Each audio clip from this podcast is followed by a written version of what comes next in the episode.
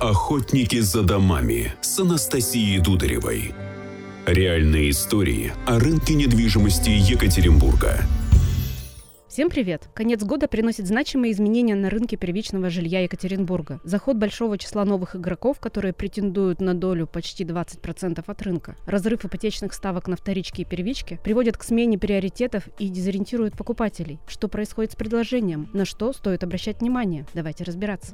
Анастасия Дударева, директор по маркетингу одного из крупнейших застройщиков Екатеринбурга «Гринвич Недвижимость». У меня в гостях Михаил Харьков, партнер аналитической платформы BNMAP и руководитель аналитической службы УПН. Михаил, привет. Привет. Объем жилья в стадии строительства продолжает расти по всей стране порядка 7%, а по УРФО 14,5%. Это очень значимые темпы. При этом продажи октября упали на 20% по сравнению с сентябрем, но удержались на уровне августа. Чего ждать дальше? Ну, действительно, рекордно высокие продажи последних месяцев, они, с одной стороны, остановили э, рост объемов предложения. У нас количество нереализованных квартир в настоящий момент на рынке города 49 тысяч, из них лишь 2 тысячи в сданных домах. Но эта цифра недалека от пиковых значений 51 тысяча, которая фиксировалась летом.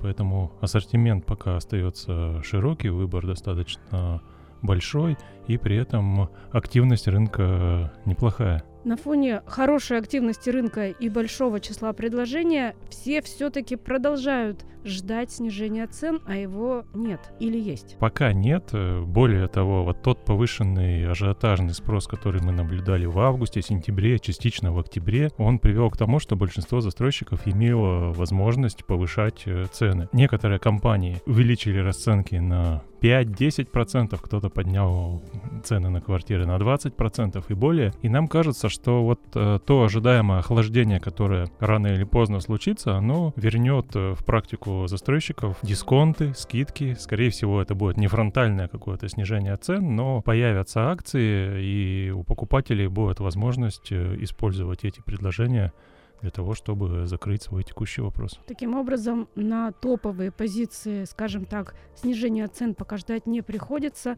Вероятно, какие-то скидки на не очень востребованные квартиры. Когда объявляются скидки и акции, это касается далеко не всех квартир, а каких-то адресных отдельных предложений, либо на определенный пул квартир, либо на отдельные проекты. Здесь уже просто с учетом того, что выбор на рынке действительно очень широкий, мне кажется, у покупателей будет возможность э, подобрать для себя оптимальный вариант. Ты говоришь про застройщиков, значит про рынок новостроек. А что на вторичном рынке? Ведь в октябре произошло еще одно событие. Ипотечные ставки на первичку и вторичку ушли друг от друга практически в два раза. Действительно, вот эта вот э, поляризация э, ставок по ипотеки, она будет менять э, рынок, пока мы еще не заметили существенного изменения в ценах, но специфика этих сегментов такова, что они на друг друга очень сильно влияют, но не быстро, а через определенное время. Так вот, если раньше первичный рынок тащил за собой цены на вторичном, нам кажется, что в следующие полгода вторичный рынок будет ограничивать возможности по росту цен для новостроек, влияя на него опосредованно. Но все-таки у рынка новостроек есть есть небольшая лазейка, например, тот же уровень отделки. Если сначала был тренд на то, что покупатели предпочитают квартиру не только с отделкой, но и с мебелировкой, застройщики шли за этим трендом, предлагая готовые квартиры, то сейчас доля квартир с отделкой снижается, но значит и снижается и ценник для покупателя. Ну, здесь, мне кажется, сегодня на рынке такие разнонаправленные тенденции, да, если мы посмотрим на самый массовый сегмент, э, на класс стандарт, то там все-таки большинство квартир, большинство проектов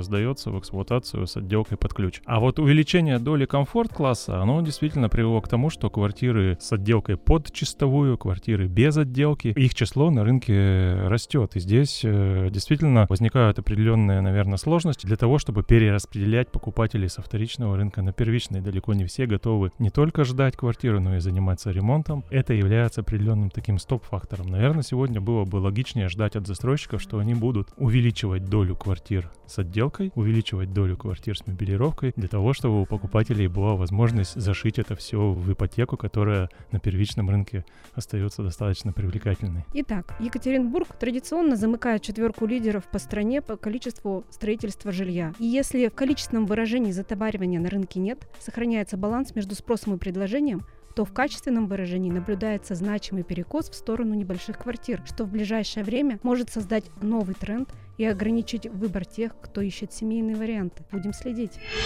Охотники за домами. За домами. За домами.